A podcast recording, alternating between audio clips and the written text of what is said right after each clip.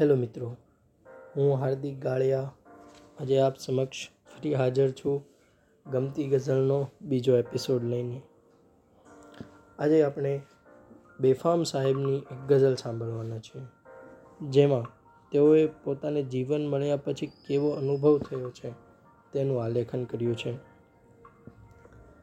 જીવન મળ્યું, જીવનની પછી વેદ ના મળી, થઈ ગઈ ખતા ખુદથી અમને સજા મળી. આખું વિશાળ વિશ્વ મને સાંકડું પડ્યું. આખું વિશાળ વિશ્વ મને સાંકડું પડ્યું. કોઈના દિલમાં જ્યારથી થોડી જગા મળી. એના નયનથી લાગણી છલકાઈ આખરે. એના નયનથી લાગણી છલકાઈ આખરે. એક મૃત્યુની ઘડી જ મને જીવવા મળી. ઈશની ઉદારતા કે જગત આખું દઈ દીધું.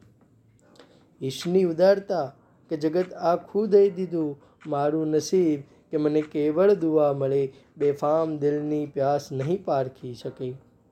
બેફામ દિલની પ્યાસ નહીં પારખી શકી. ક્યાં ક્યાં મળ્યું છે ઝેર, ક્યાં ક્યાં સુરા મળી.